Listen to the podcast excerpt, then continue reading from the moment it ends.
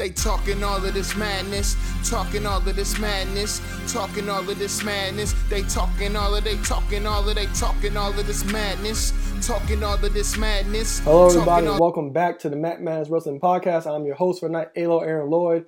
I'm joined by my best friend, X2Fly Eric Trembicki, Hello, welcome back. and Josh Prepagina. Say hello, Josh. All right. All right. All right. So uh, it's been almost two months since you guys heard from us. So Too long, too long, too long. no pun intended. So basically, People's that- alerts from subscribing to us, they're they're freaking out right now. so in those in those two That's months, what the game's been missing. so in those two months, basically, uh, what's been going on? Uh, people cared about trash bags for a week. Roman Reigns Cesaro killed it. Um, Impact Women Division is killing it. Cody cuts terrible promos. Did I miss anything? Uh, no, you you missed your opinion. I I'm not gonna agree with it. He's got terrible promos. We'll, we'll talk about that America one later. America versus you will get to it. Okay. So another thing we, we missed while we were going, I believe it was the day after we recorded our last episode. So WWE made some releases, and they also made some releases today. So today's releases consisted of Braun Strowman. Well, yesterday, Braun Strowman, Aleister Black, Lana, Ruby Riot, Murphy, Santana Garrett. They joined Chelsea Green, Samoa Joe, Iconics, Vanessa Borne, Mickie James, Velveteen Dream, and others. So we all know how I, how I kind of take these things. You know, I don't really get bent out of shape unless you actually had a lot left on the table. And a lot of these guys, they didn't really have much left left on the table. A lot of these guys actually peaked and peaked or WWE just isn't going to do anything with them. So I'd rather them just go somewhere elsewhere and succeed. So is there anybody here that you felt got the short end of the stick out of these current releases from yesterday in the ones from the previous couple of months? Oh yeah, I mean, I have a hard time not. I you know, I feel like the iconics from the main roster, the two of them as a duo, never did the right thing together. Mickie James being back for four or five years, and again, I'm going back to the original releases. The the fact that she never got to touch or kiss gold again in the company, silly. Uh, the biggest, most important one for me, Samoa Joe. If you're telling me there's no meat left on the bone with Samoa Joe, that doesn't make any sense. Samoa Joe anywhere, there's always meat on the bone. But going up to present day with the six most recent releases, Buddy Murphy, 205, 205 Lives, Best Kept Secret, and a stud in the ring, uh, a great heel, a great baby face, the one that deflowered Rey Mysterio's daughter. I mean, it's, it's a heartbreak to lose him. Um, short end of the stick, Santana Garrett. Who remembers that she actually worked for WWE? I have a hard time stomaching that. Uh, she's beautiful and she can go in the ring.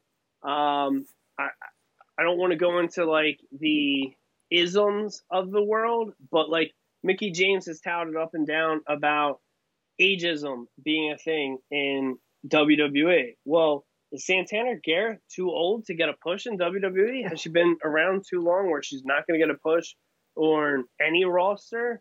Um, she definitely got the short end of the stick. There's no doubt about it. Aleister Black kicks my boy Biggie in the head and he's gone. That makes no sense. There's no logic. There's no good answer for you re-debuting, repackaging a wrestler, and then he's let go. There's no excuse. Any of these people that love and die by the sword of WWE cannot make a, a, a respectable argument for that. You can try all your heart out. I'm not here to hear it. Um, and then the other thing I really feel bad about, I'm not the hugest Braun Strowman fan. I never was, but um, a very large draw for the company, a former world champion, you know, somebody that the fans could boo, the fans could cheer. And he's also been interviewing for the past two years about how he is a WWE lifer. He doesn't want to wrestle elsewhere. He's here. He's here for the company. And for him to, over a year before his contract's up, get dropped, I, I, I don't get it. I, I feel bad for the guy. So for me personally, um, the Iconics were at the top of the list because their lack of success was due to WWE because WWE had no reason to split them up whatsoever and then throw Peyton in a tag team with um, Lacey Evans. There was, there was no reason for that whatsoever. Now, Billie Kay was awesome on SmackDown by herself, trying to fit in with everybody and with the whole resume thing. I love that, but WWE, they did them no favors by splitting them up. So them not succeeding was all on WWE's part. And those are the and those are the people that I'm those are the people that I'm going to name off that WWE just failed completely. Samoa Joe, kind of it's kind of hard for, with Samoa Joe because granted Samoa Joe is excellent at everything he does. Excellent in commentary, but I kind of think they had that. He was like the new Macho Man. You know, he hit commentary and didn't want you to. They, they probably just didn't want him to wrestle anymore, or wouldn't or wouldn't clear him to wrestle and became the new the next Macho Man on commentary.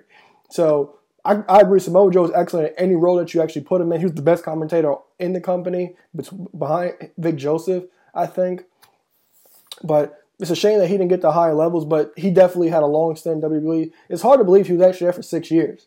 You know, time actually flew in that time, and he did a lot in that six years. And that's that's one thing I'm always always harp harp on is the fact that a lot of these guys like they'll hit certain peaks, and like if, if you're not going to do them, just let them go. And with the releases, I don't always take them as like it's like I, I kind of I, ta- I kind of take them as sports. You know, like if the Eagles release somebody, you know, they'll find another job somewhere soon and find another team. So it's a little. So, so I get that, and I can really appreciate that. But at the same time, so Vince always want to cry about this isn't sports, this isn't wrestling, this is sports entertainment.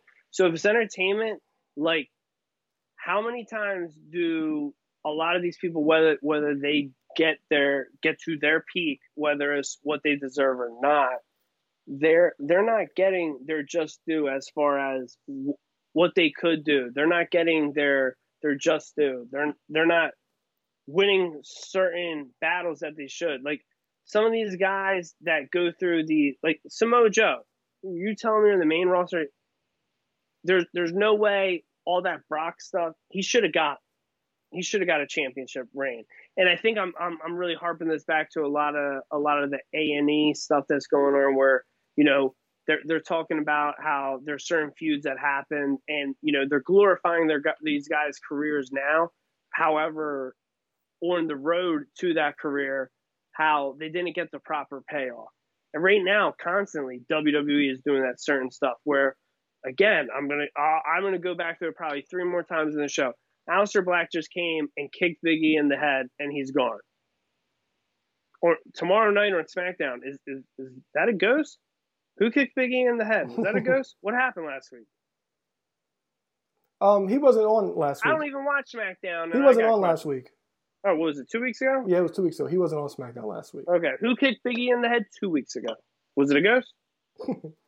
it, like I, I agree about sometimes everybody don't get doesn't get their just due. Now, it's like, like for example, like that's one thing with companies like AEW or Impact, for example.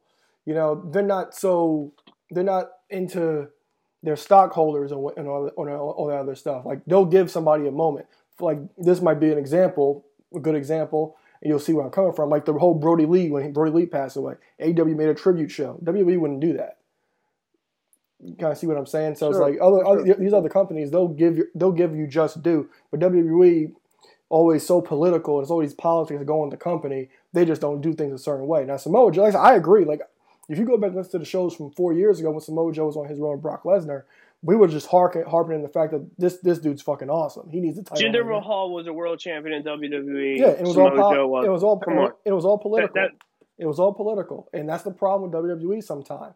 And I'll kind of get to that a little later about when somebody gets their moment, you actually feel excited for them. And um, Chelsea Green, that's another one for me because she, for mm, she said this on interviews that she's actually like a character, and WWE they need characters, and on the main roster, and she didn't even get a chance to actually be a character on a television show because she ended up getting hurt. Now, Braun Strowman, our 2017 Superstar of the Year, I'm not a big, I'm not a Braun guy at all. You know, t- 2017 he did win Superstar of the you Year. You and I both.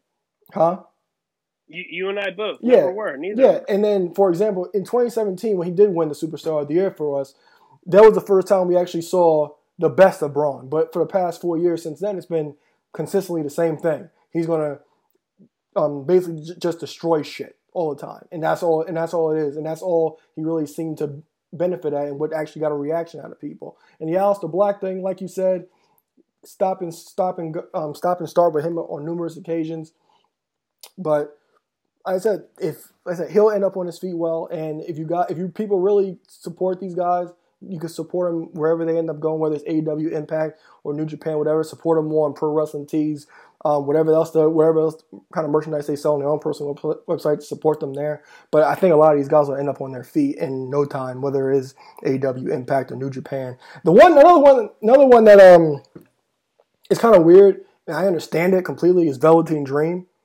Uh, he came out and made a statement about all his DM issues or whatever because it was always I didn't see I didn't see his coming out thing. I guess I guess the dirt sheet I frequently checked and it unless he came out within the past couple hours. No, it was a couple weeks ago on his Instagram. He basically came talked about the situation or whatever. I don't remember everything specifically, but WWE they went in such a tight spot with him because after the allegations came out last year, it's almost pretty close to the to the day for a year.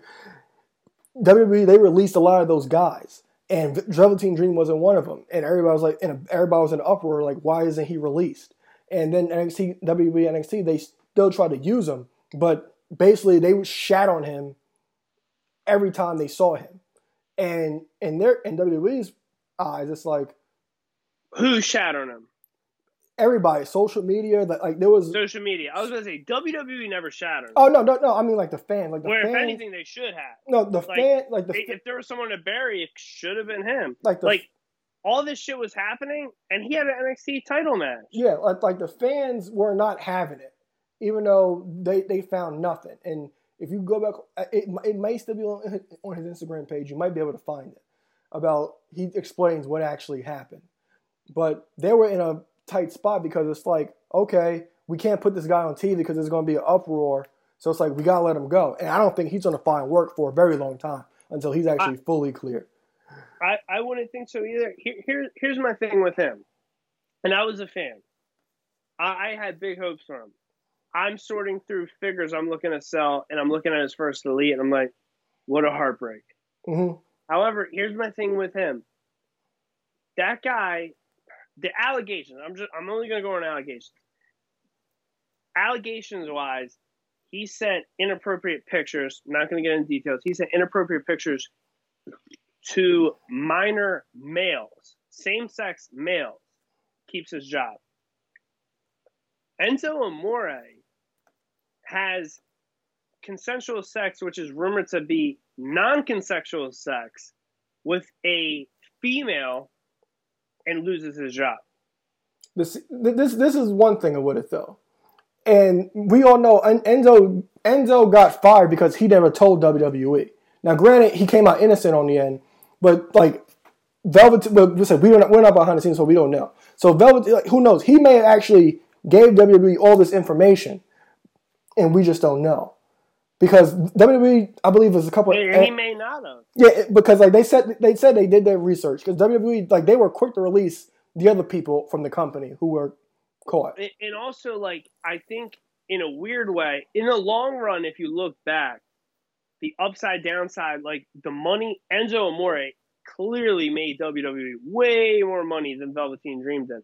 But I think they looked at the upside that Velveteen Dream, due to the size difference, and they looked at him in not a tag team, not a mid card. He was a main. He was NXT's main eventer, and what could he be on the main roster? They looked at what he potentially would make the company. I always look at it. They saw, all right, he's not a small guy. Let's let's eat shit because he's going to make us money in the long haul. Yeah, you, you, you can make that argument, and that's the thing. Like we just we just won't know. Like I'm not going to knock that argument, but from and for like, listen, we, we, you could take either side because, like I said, with evidence, they released the other people, and I understand Velveteen Dream did have upside, but it's just a rough situation because I don't think he's going to find work for a long time until he's actually fully cleared of everything. All right, so last last, last, last this past Sunday, AEW Double or Nothing. If you've never been before, you've never been us before, we'll play for you our rating system.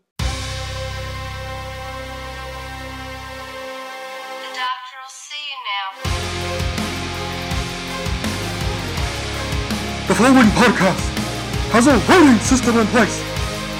If it's a horrible show, it gets a jobber. If the show falls somewhere in the middle, it gets a slobber knocker. And if it is an amazing show, it gets the rating of ratings.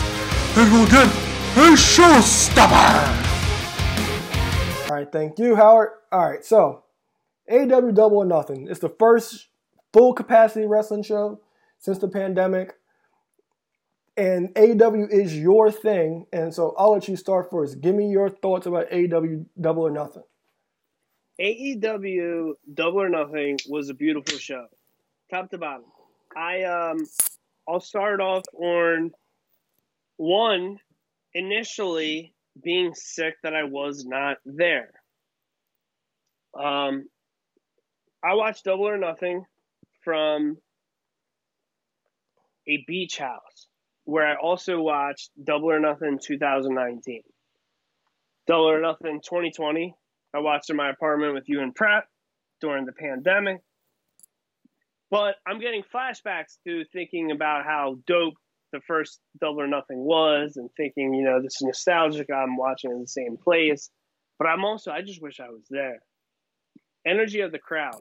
I'll tell you what, um, I'm going to go real old school on, on you, and you'll pop for this. Um, I'm watching the buy-in, the pre-show, and the pre-show match, and I'm seeing the crowd loving it and reacting, and I'm like, wow, a WWE event, they would never. Uh, and I'm literally, I'm like joking, my nostalgia in my head, I'm like, maybe on a Sunday Night Heat in the late '90s for the pre-show. Remember Sunday Night Heat used to run before the WWF pay-per-views. I'm like, this is like WWF Sunday Night Heat in the '90s. They're reacting like they're they're loving this match. Um, this was a beautiful show put on. This is no doubt about it. Currently, at the moment, the show of the year. This is the event of the year. The match is delivered top to bottom. Um, I, literally off the last decade, maybe last 15 years, last 20 years, I want to know a better pre-show match than this NWA Women's Championship match.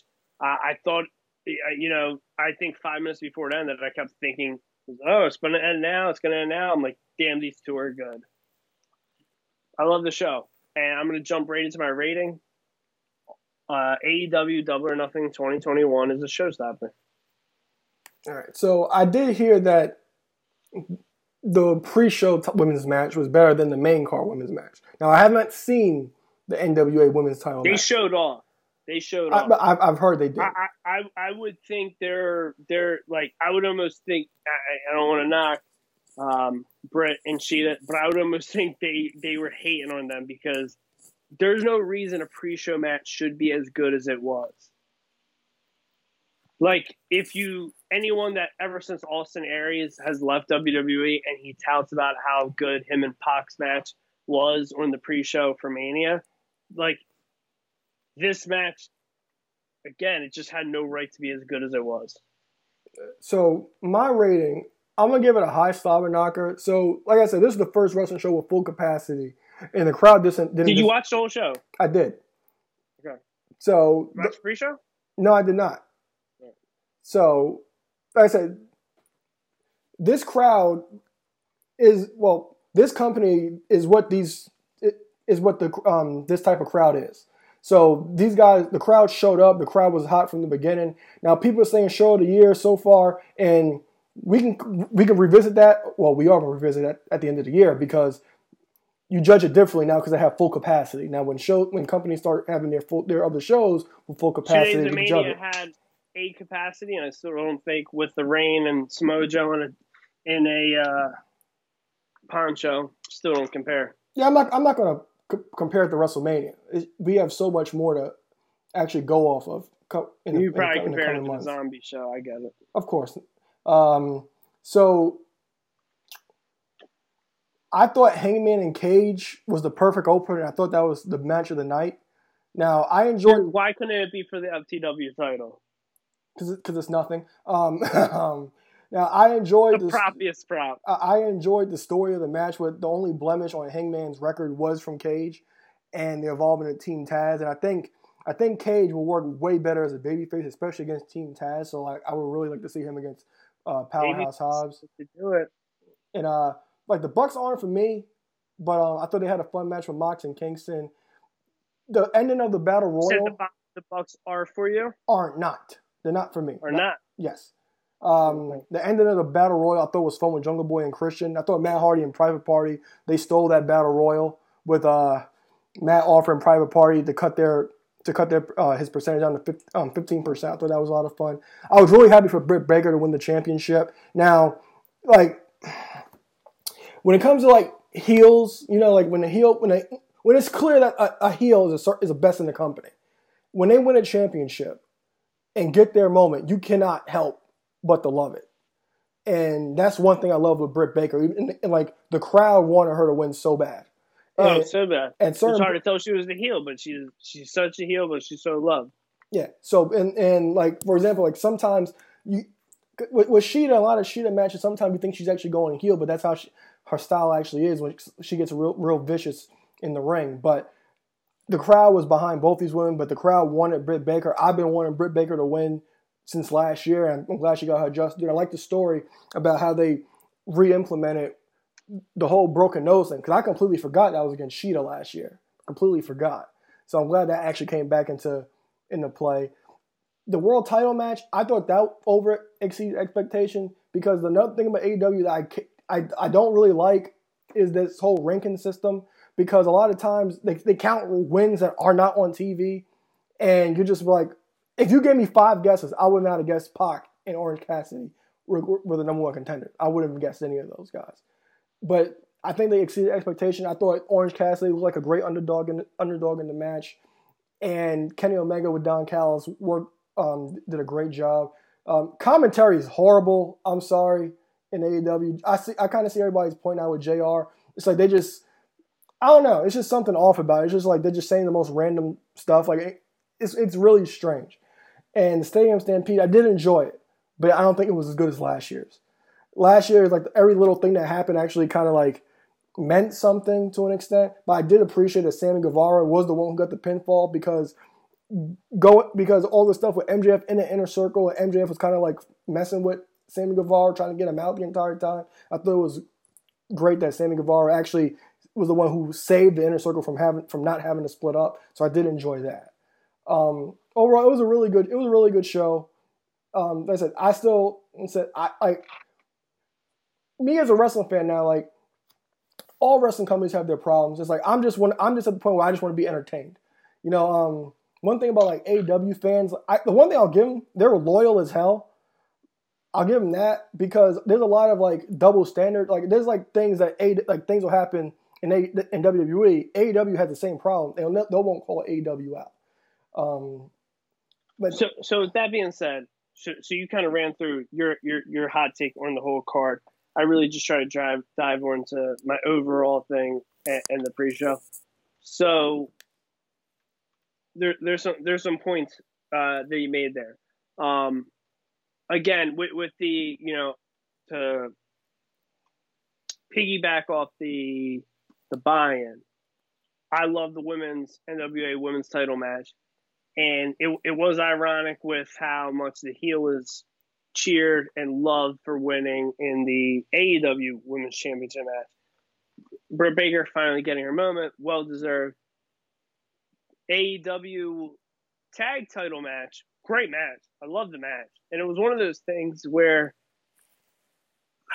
I don't want to say I agree with fans. Like wrestling fans are the most dirty, disgusting things to me Yep. at, at most times Yep. because it's like one of those things where like I read something and like I hated agreeing with it, but like I I hate like I hate the the random mashup of like WWE does it like it's going out of style where a random tag team wins tag titles, but it's like imagine that first live crowd getting Mox like how over like Mox and King and Kingston when they came through the crowd, that entrance that entrance right there pissed me off. I really wanted to be there when I saw that entrance.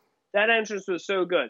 But imagine if they would have won and if that crowd would have got that live moment of them winning the titles and if they could have had the titles for a week and a half. And then the Bucks are now two time AEW World Tag Champs. it could have been a lot better for the storytelling. So I get and I appreciate that.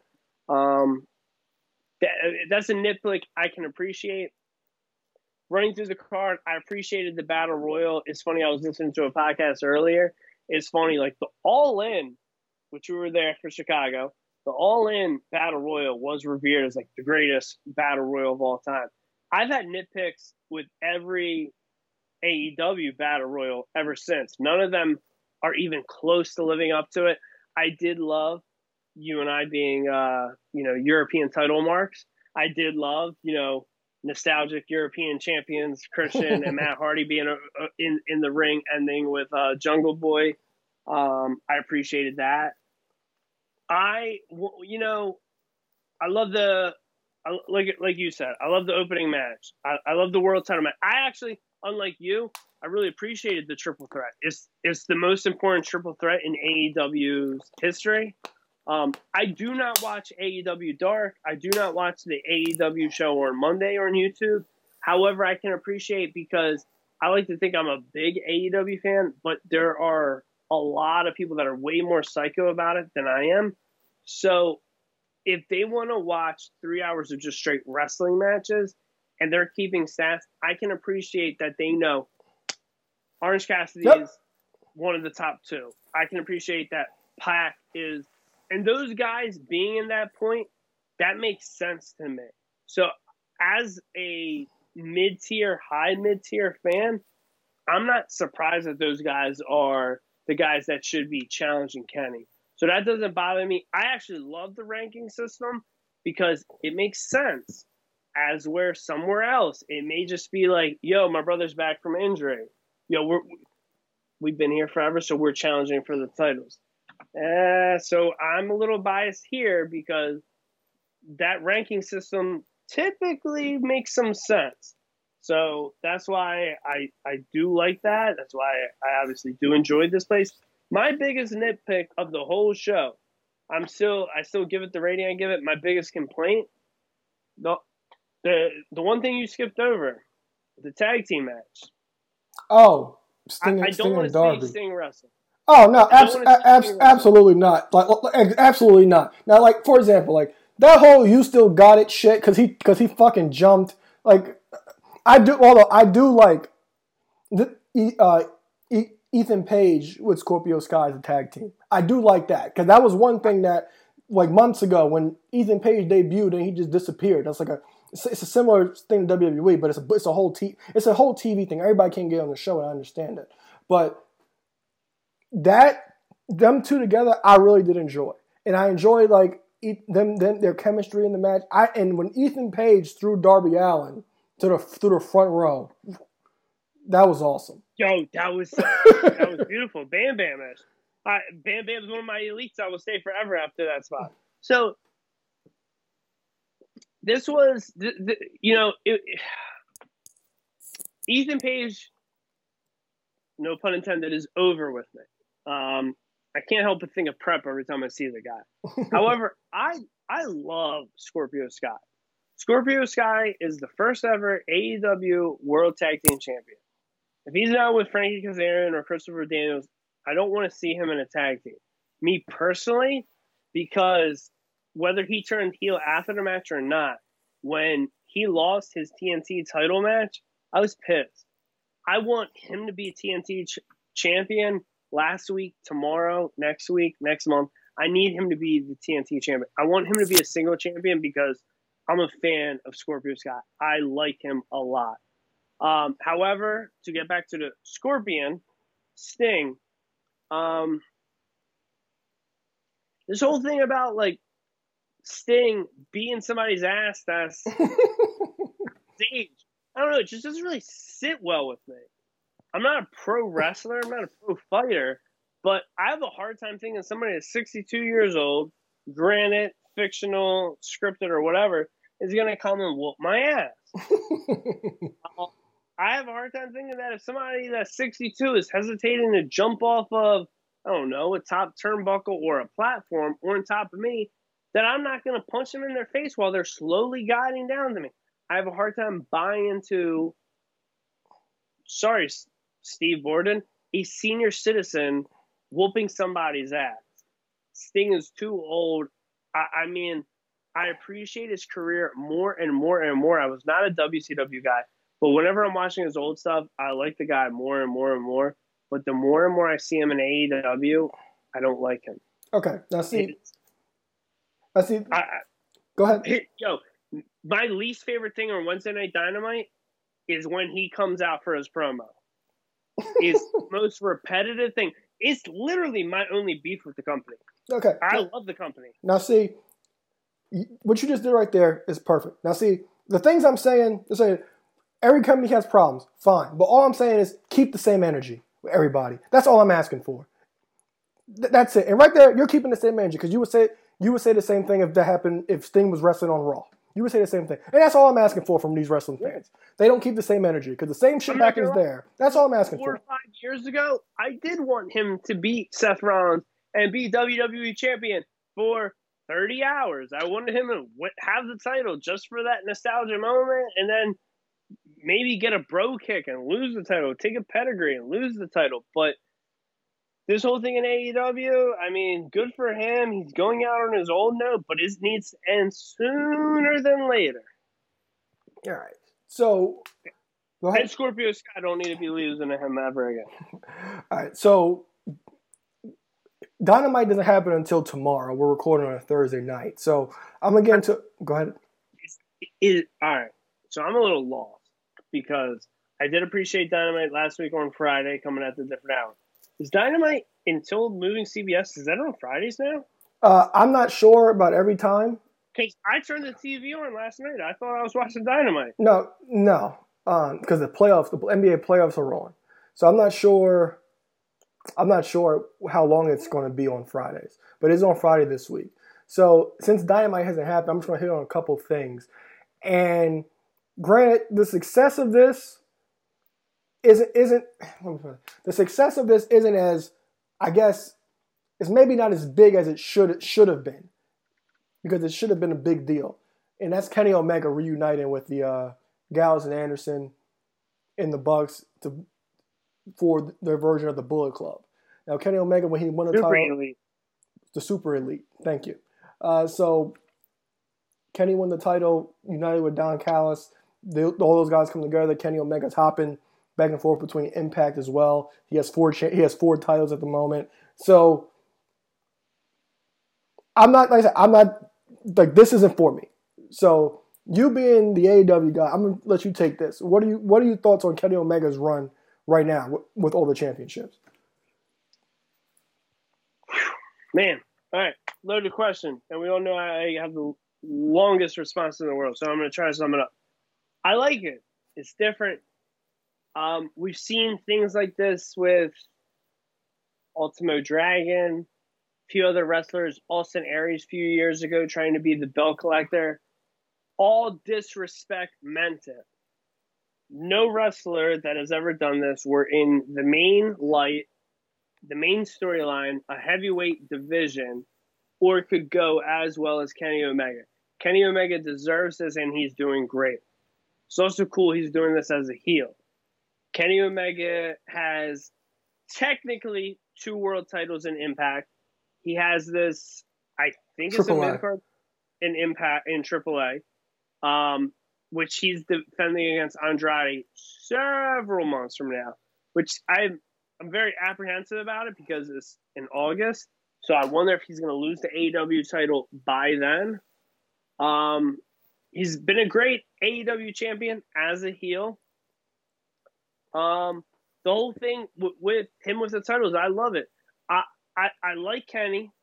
I do have beef where I think back to four years ago when he was U.S. and world champion in New Japan, and he'd be running around with the Bullet Club, and he would forget to travel with his belt, and they'd be taking promo pictures, and he wouldn't have his. So I say that because he has four belts, but often you see him with three. He forgets his AAA belt a lot. Me personally, as a belt snob, I don't like that. I don't appreciate that. I, it does not suit the character. Uh, I, it, it makes me question his commitment to it, and that is me as a super fan. Literally, and for all the longtime listeners, I, I have been like this close to. I need to subscribe to Conrad's ad-free shows because he has a, a, show just about Mhm. championship belts. Like that's what I'm here for. So All right, now now the super elite. What are your thoughts on that? Uh, you know, many months ago, before the Bucks turned heel, I was looking forward to an illustrious Bucks versus the Good Brothers tag team match. Um, I'm sure the Good Brothers are just getting paid to be there. That uh, it seems it seems like they they treat it as a shoot. They don't want to wrestle. They they're they're paid to wrestle on Impact, so they're probably collecting a check and doing a favorites of friends by showing up on AEW. I don't know what the whole situation is there. Um, Bucks are heels. The five of them make a good group. You know, to flip the script on, on you with that question, what is your thoughts on this rumor that WWE and New Japan may be in some type of partnership? Well, with that, WWE must be trying to get into the Japanese market because if you remember last year, Triple H, somebody asked Triple H on one of those conference calls that, uh, "Are you open to working with other promotions?" And he said, "Of course we're open to it. If it, of course we're open to it. But the thing is, if when you're on top, you have to work with something that's going to benefit you. You know, working with AEW isn't really going to benefit WWE. It's going to benefit AEW more than it would WWE from, from a business perspective. Whether you like AEW more or not, WWE, is still going to be on top. Um, and like for example, when when WWE went to the India stuff, when you talked about we talked about that earlier, when they made Jinder Mahal the champion, that was because they were starting this whole India thing. You know, so they're doing what's best for them to promote themselves in India. And if WWE, they must be trying to get into the Japanese market even more. And that's all. And like, I'll be interested to see if it happens who, and on how they bring guys in or not. I know they said they would send some guys to Japan as well, and that was like one thing Daniel Bryan was kind of interested in before he actually before his contract expired or whatever his situation is. But I, I- don't think it's bad. You know, um, I'm not. You don't think it's bad. Like I'm sure can, they can create a bunch of dream matches out, out of that stuff, and um, I'll be interested in seeing it. But as far as that, it's like the WWE they, they must be trying to get into the Japanese market because it's, it's it's all just a business business with them. It's not it's not always about entertainment. It's more about the business aspect. Yeah, that completely is business wise, that does completely make sense. So another the other person I want to ask you about, and I talked about at the top of the show, you disagree with me. Um, Cody. Um, So, all right, time out. I, I, I'm happy you said that. So you started at the top of the show. I want to make sure the the uh, the good old verbiage was correct. I Cody said, terrible. Was your notes for the show? yeah, that was my note. top. Cody's ter- Cody's terrible, and then on top of the show, I said Cody cut a terrible promo. That's what I I said. know, I know, but your, your notes. Yeah, I said Cody's terrible, yeah. for for uh, notes for the show. All right. So, what did you find terrible about this? So, so for example, with Cody when AEW first started, and granted, you you've kind of fell into this position as well. We talked about certain matches or whatever. Like for example, I'll give you Rhea Ripley versus Charlotte at WrestleMania, and since there was no fans, you don't really have any recollection of it, or you just and you don't care, or whatever. So, and with AEW, we talked about the fan base. AEW's growth has stunted because of the because of the pandemic because there are no fans. So certain things don't get over True. as they should. So I talked about um, the Super Elite coming together. That was a moment that needed fans there because that's what that that's what that audience was waiting for to see on television, not just in Japan on you on on YouTube or whatever. Sting debuting, whether or not you care about Sting, that was a moment that should have. That was a big moment that would have been big come, to come across. Oh, for on sure. TV. AEW had plenty of those moments. And God forbid I say it, you won't like it. AEW had more of those moments than New York did. Oh, definitely. I'm not. I'm not. I'm not going to lie. I'm not. I'm not going to debate that at all. Especially, especially with them being a newer company, so everything's already a bigger moment than bigger moment than bigger moment than anything WWE would really do. But with Cody, like, you may agree with me about this too. He kind of comes off like, granted, like I said, before AEW started, Cody, the Bucks, and Kenny, we saw them minimal, and you can agree with that. You know, we saw them on Ring of Honor or whatever. You saw them on New Japan, but we didn't really see them on a week to week basis unless it's on being the elite. So we didn't really have to like have a bunch of like storyline progression all the time on tele- on a wrestling show on a week to week basis. So with Cody, since the TNT title stuff last year, since he won it, he has not had a great story at all. Out the way. He, he's not had any one good story. You know, the, But that's almost a tip of the hat to him. He could be shoving himself down people's throats. Oh, but he's no. not. He's been Oh. lower mid card. Oh no, no, I, no, I'm not. I'm not knocking for not being in the main event. It's just that nothing he's done has really been amazing, and Okay. I and I think he and I like Cody with it- in, in a lot of aspects. I know you do. That that's another reason why I was surprised by the title of the topic. I'm gonna let you run with this before I uh, carry it. Yeah, and and at a certain point, it's like I think he kind of thinks he's bigger than what he is. Because that's, kind of like the way he presents himself, and like he kind of pigeonholed himself by with that whole stipulation how he can't challenge for the title or whatever, and that kind of holds him back. But I really think he just really needs a heel turn for the most part. But I don't think anything he's really done in the past year has been entertaining. And the way he presents himself, he presents presents presents himself as like this big deal or whatever, as the, as a somewhat of a main eventer, even though he's not in the main event. And you may agree with me, you may disagree with me or not, but he's better than this guy on the microphone. But he's kind of he kind of seems to, and I heard this on another podcast. He kind of falls into he kind of seems like the new Jeff Jarrett. Man, the disrespect on this other end of the microphone is incredible. Not, Um, all right. You still got more, right? no, go ahead. All right. So my whole thing with it, because originally at the beginning, at the top of the show, you harped on his, his promo being terrible. So I actually commend the man because whether it be the several different promos build up to his double or nothing match or two, three weeks ago, his promo. And I am not by any means, and and this this can quickly go from being a 49 minute podcast to a three hour podcast, which I'm doing everything in my power to avoid. Um, however, I'm not the most pa- patriotic human being in the world. I commend Cody for being semi patriotic. Um, I extremely almost bow to the man and respect him for being you you of all people one of the biggest wrestling fans I know.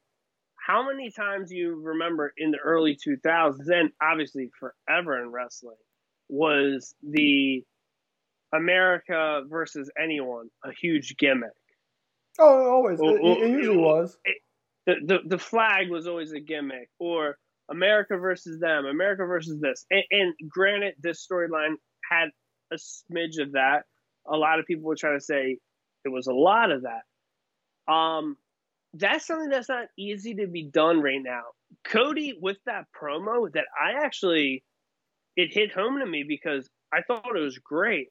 Um, maybe I see it through different glasses, and this may piss off other listeners, but Cody's in unique shoes with his point of view on life, and he spoke from the heart. I mean, I actually appreciate everything he said because he actually is talking about his real life scenario at home, his real life family at home, um, his real life mixed relationship, his real life mixed child that is going to enter the world in the near future. Um, he is quote unquote the American nightmare. His father was the American dream. So the pay homage to America it's a, it's a no brainer for the character. So when anyone hates on it, it's like, oh, it's tired, it's blah blah blah blah. Well, for so many years, I mean, besides Cena versus Rusev, the American flag really hasn't been a gimmick in matches for years. So, and, and then also when it was Cena versus Rusev, people were not behind Cena. People do love Cody. Yes, he does have his haters. However, he has way more, I think, people that appreciate him than hate him. So I really appreciate everything he did about his promo because there is, and right now it's it's disgusting. It's ugly to say, but nobody, most people are not proud to be American. Um, I had a friend. I went out to breakfast, and I forgot a mask. This is, I don't know, eight, nine, ten months ago. I I forgot a mask.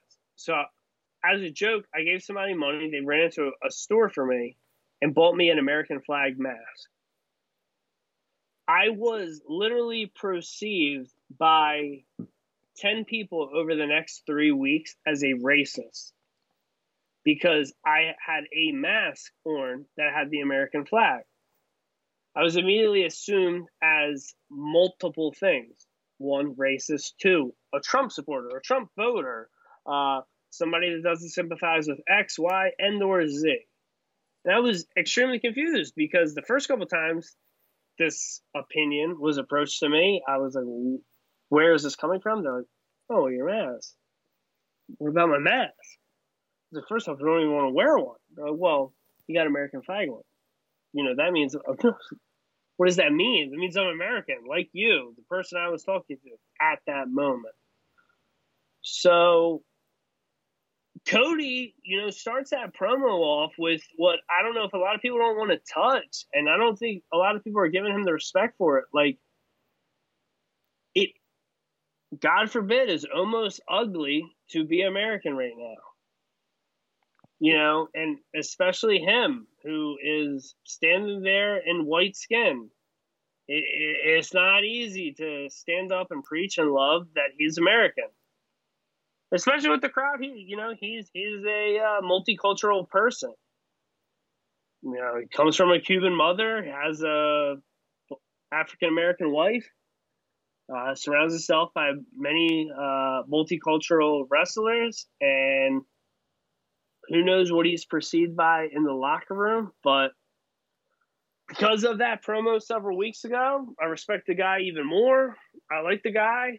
If there's anything I can do, is not badmouth him or think his promos are terrible. Well, well, I, I didn't make it. I didn't. I wasn't intending to make it as America versus um, the UK stuff. And uh, that's the thing that like a lot of people, and I've seen it on the forums. I've seen it on Dirt Sheet. A lot of people hated on that. A lot of people hated on that. Said, said that's tacky. That's old school because they did the things with the flag. But however, one that hasn't been done in a long time. So get over it because everywhere, if you want to hate on AEW, j- just like you were trying to say, like don't appreciate AEW because they use the old timer and then shit on WWE when they use the old timer. Don't don't hate AEW because they use the old tactic and WWE use old tactics seven times a week.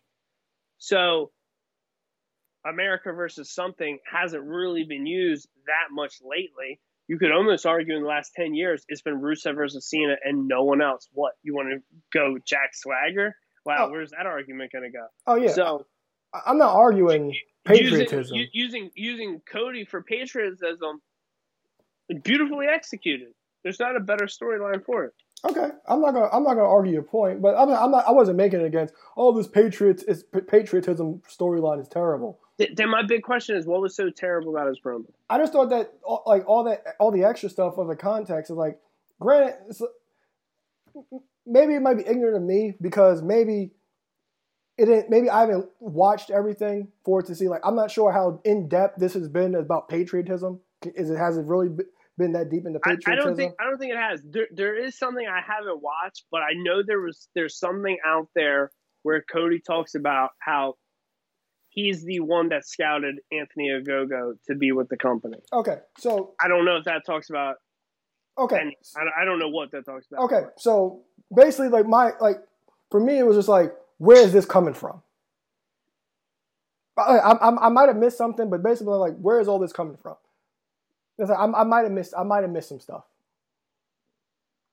Could be. Yeah, possibly. But my, that was just my whole point. It's like, where where is this coming from? Because this this seems odd seems to come out of nowhere. But the whole patriotism that storyline is always going to work in wrestling, and no matter what, it's it always seems to work in most in Yeah. most cases. And another thing, and, and you know, I honestly, I I enjoyed the match. I thought it had an abrupt ending. I, I didn't think it was very climatic the way the match ended, especially for Cody to once in a lifetime use his dad's name and call himself that this weekend he was the American Dream, Cody Rhodes. I thought it was dope. I thought, if anything, it was something he should have saved. However, uh, I, I thought it was well executed, especially for it not to have a climatic entrance or ending. I'm sorry, the climatic ending to the match. I thought it could have ended a little Well- more spectacular. One thing that I didn't care for it was it was a, a note on commentary. Commentary they kept talking about how Anthony Ogogo wasn't ready, or he kept all the mistakes he kept making. That's one thing I didn't really care for about it. Even though I understand the storyline about him, he he was a part of the Nightmare Factory, correct?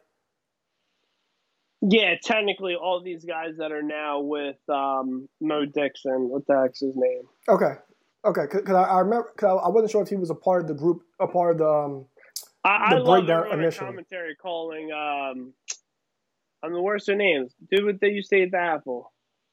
what was that? Dude, guy leading the, the factory. What's his name? Oh, QT Marshall. I love everyone on commentary. Like the commentary is rough around the edges in AEW. Yes, I'm not going to argue that. Uh, there's a lot of mumbling, a lot of stuttering, a lot of wrong words. However, I love them calling QT Marshall a uh, wannabe Tony Soprano. All right. So one more thing about I made a Cody co- comment about Cody. Come, see, he seems like the the new Jeff Jarrett. Now, not saying Jeff Jarrett wasn't bad, but a lot of people presume Jeff Jarrett as kind of being a presenting himself as a bigger deal than what he actually was. And maybe it's just maybe for Cody, it's just in the moment. Maybe if he turns heel, it'll, it'll be a different story. Specific, specifically off that, yeah, I, I can't, I can't, I can't agree because he's top three biggest draws in the company. Well, th- th- that's all right. So I understand that, but because I don't think that this will really go anywhere. But we will see my bit. For example, like Jeff Jarrett in TNA, is for for example, in his for his entire career, Jeff Jarrett presented himself as the biggest star in TNA. And a lot of T- and a lot of stuff, and a, a lot of stuff. Jarrett with- did that, and he made himself world champion multiple times. And Cody Rhodes said, "Hey, I'm going to make sure I'm never oh, world Oh, it's not. champion." It's not about. I don't It's not about. It's not about the world titles at the moment. It's just about how I know. you I, how you I'm, I'm just yourself. saying what what I'm just pointing out something quickly in this debate that Cody did to make sure that Oh yeah, comparison. Pro- I, I think he probably did that, so this comparison's not done. yeah. I'm not saying it's verbatim. You know, I'm not saying verbatim, but a lot of stuff I'm just saying it just feels a lot of, a little flat. Whether you disagree with me or not, it's just it was just a thought, and I kind of agreed with agreed with not not every bullet point for Jarrett against Cody, but I kind of see where it's coming from. And I said, who knows? Cody AEW is only a year and a half, almost about a year and a half, two years old. Who knows? It, it could easily turn around. You know, who knows? He might actually get back in the title scene. I, really, but I really think in the long run he needs a heel turn bad. Yeah, I, I mean, I, I hope and pray he he may. I, I hope and pray at one point, maybe five years into the company, he is you know a heel and says, "Fuck it, I break the rules. I'm world. Cha- uh, I'm con- you know, I want to contend for the world championship. I hope that eventually does happen. I don't want this company to be four years, five years, ten years, nineteen years old, and he's never able to be world champion Oh, he'll be world champion. because he, he's you know proclaimed enough that he's retiring at a certain age and that's only so far from now All right. So also at Double or Nothing Weekend, we had AW Fan Fest. Now we'll just run through this quickly. Um, Unrivaled Series Eight, there were no renders, but that's Jericho, Moxley, Cassidy, Kris Statlander, and Best Friends. I'm sure four, well, three of these will be repaints. So I'm not really interested in that. Anything interests you out of that? obviously all the new people Okay. i'm kind of surprised that statlander uh, uh, over so many certain people is up already I want. I'm gonna sound like an asshole. I wonder if that's something because she's a creator pro guy, uh, creator pro gal, and um, you know, certain people in the figure community did so many touting to get her there so quick. Because she I was, mean, I, she's been hurt. yeah, she was hurt, but before she got hurt, she was pretty popular. Before she Yeah, got hurt, and then we got prep like them weirdos. then we got unmatched series one: Britt Baker, who is the Chase, Darby Allin, Dustin, Kenny Omega, Cody's the LJN, and Miro. Well, if that Cody we saw at the Fan Fest is the one from this, that Cody's Fire, I'm grabbing that. And I, I would hope to get both uh, both Britt Bakers. Yeah, I, li- I like this set. Right. The AEW said, look, I'm, I'm going to make some drastic cutbacks on my, my WWE figure collection for the right reasons and wrong reasons. There are people I don't want to get rid of that I'm going to get rid of to do the right thing. But the AEW collection is going to keep the blossom. Uh, every new character, I'm going to get their first one, and I'm I'm going to just I'm going to try to keep the collection going as best as I can. Yeah, th- th- they're trending because like at, we're at the point where, especially with these new renders, there's a lot of repaints. Especially like the Bucks, for example, they're going Sure. to be a repaint, and Cody's already had a, few repaints. So it's going to be interesting to see how everybody spreads their money. actually, it's funny. I, I've had some stressed out moments because, um, you know, they were talking about the season or AEW Wave One Series B, and they were like, "Oh, okay, now that that's corrected, what figures were not corrected?" And they said that the UK one wasn't, and I already had had this in the mail for like a couple days. I'm like, "Oh my god, was this one not it?" And then I heard the next podcast. They're like, "Oh, just as a correction, that one actually has the right skin tone." So I am looking forward to opening the uh, AEW UK Cody ring. I like this red display piece because I hate the Mattel Basic rings. then we got Unmatched Series 2 with Steve Borden, MJF, Wardlow, Santana Ortiz, and Taynara.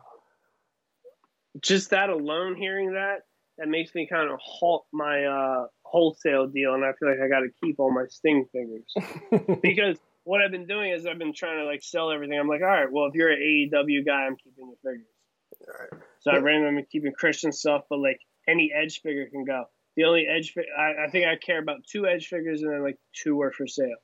Like the Ultimate Edition that's just came out the box. Hey, if I can get my money back, boom. All right, But so Christian is like because he's an AEW guy. Let me keep them all. Unmatched Series 3, you got Brodie Lee, Anna Jay, John Silver, Stu Grayson, Evil Uno, and Darby Allin as the LJN. Give, give me, give me Brodie Lee as the chase. I need him in a suit and I need him in ring gear. Then Unrivaled 7, Young Bucks and Laker Gear, FTR, Lance Archer, and Nyla Rose. What do you think about Bucks and Laker gear? Not getting it. That, that, that's, I, I can't, I'm, I'm not going to get suckered into these repaints. Especially when they, especially. How do you notice that's the repaint? they showed the render. You still need it. It's, I'm good. Like, I'm, I'm, buying them for you as a gift. Okay, I'll accept. I accept it as a gift, but other than that, I, I can't get. You- To, yeah. we had a I'm long. it for you as a gift. We had a long discussion about I'm money. buying for as a gift. I don't want to get into you not owning these figures. I want. I, I don't want you to say nothing negative about because I want you to appreciate it when you get them. I want you to be happy. I want you to come on the show. Hey, everybody, welcome back to Mad Madness. I just got Oh, these young. oh. I appreciate. I off appreciate gifts. I appreciate gifts. I, I just know I'm not spending my money on it. We just talked. We just talked about. You're just, gonna be a we, Lakers fan. we just talked about this fan, you need- before we were start. Before I hit play. We, we talked about this already, and that's one thing I'm not getting into is, is these repaints. And um, so that's it from the weekend. I'm looking forward to the Britt Baker, and then um, uh, yeah, just a lot, a lot, of, a lot of these guys. I don't need another one of MJF. I'll get it because he has the robe. That robe is nice. Uh, Santana and Ortiz, I like that way better than their newer ones, and I'll get the Brodie Lee. I'm I'm here for it all. I'm actually upset that I'm gonna have two AEW full scale rings. I, I I'm cutting my full loose WWE elect, uh, Elite collection in more than half. I'm gonna have a WWE Elite scale ring, and I'm gonna have two AEW rings with a small AEW collection. I need that. I need that ref all, that that Aubrey rep. Yeah, because speaking of WWE, I I was looking at some of my uh my expensive announce team I have. Gorilla and um I can't get rid of Fink. I can't do it. I can't. Uh, announce. I I looked at. I looked at announcer Vince. I That that was one of the quick ones when I was going through. Pretty much everybody in, in suits. I can't. I I uh what's it called? J and J Security and the Singh brothers are like the only. Actually, the Kurt Angle. I think I put those up, but who knows? They may all stay. all right. So that's it for the show. Um, No, uh, we we actually we got the return of a listener question. okay. Good friend of the show, Sean Walker, has a question. Okay. He says, So I have a question for the podcast, not pertaining to anything current, but still, I'm going to need some answers. Who do you think has spilled more? Do you think Flair has spilled more liquor all around the world, or has Stone Cold spilled more beer? Oh, Ric Flair. Due to age. per age. That is a solid answer. And, and and, and per what? Six marriages? six marriages plus a much longer career. Um, my good friend Aaron is more than likely right. However, for argument's sake, I'm going to say Stone Cold has more than likely spilled more because I don't know if anyone has ever paid attention. When he gets pitched those beers, they're 12 ounce cans, and he's maybe drinking three ounces. Them things are going all over him. He's spilling a lot. Um, on camera, he's spilled a lot of beer. Imagine at the house shows, he has spilled a lot of beer. Imagine him on tour buses. He spilled a lot of beer in the hotels, everywhere. He spilled a lot of beer. So, for argument's sake, I'm going to go with Stone Cold has spilled more beer. And also he and also to add to your point, he does drink two or three at a time. This makes a good point. so Greatly appreciate the question. yeah, thank you, Sean. them- All right, so as always, subscribe on all podcast platforms. Head over to whatamaneuver.net for your Matt Madness gear. Head over, head over to Ringside Collectibles and use promo code M Madness to save ten percent off your order. That's it for the show. For X2 Fly, Eric Trembicki, I'm Alo Aaron Lloyd, and we'll see you guys soon. Talking all of this madness. They talking all of they talking all of they hop on the top rope, about to land with this elbow. Got him now, put him down right now, hit him with the palm handle. Tuning up the band, y'all don't understand. Fist of Superman, it's a summer slam. Here we go again. Fans marking man, man, I hate my balls. Shut the Vince McMahon, it ain't shake the land off the cell. Fans love it, ain't hard to tell. Talking madness, awesome. Well, what I'm cooking, man, y'all off the smell.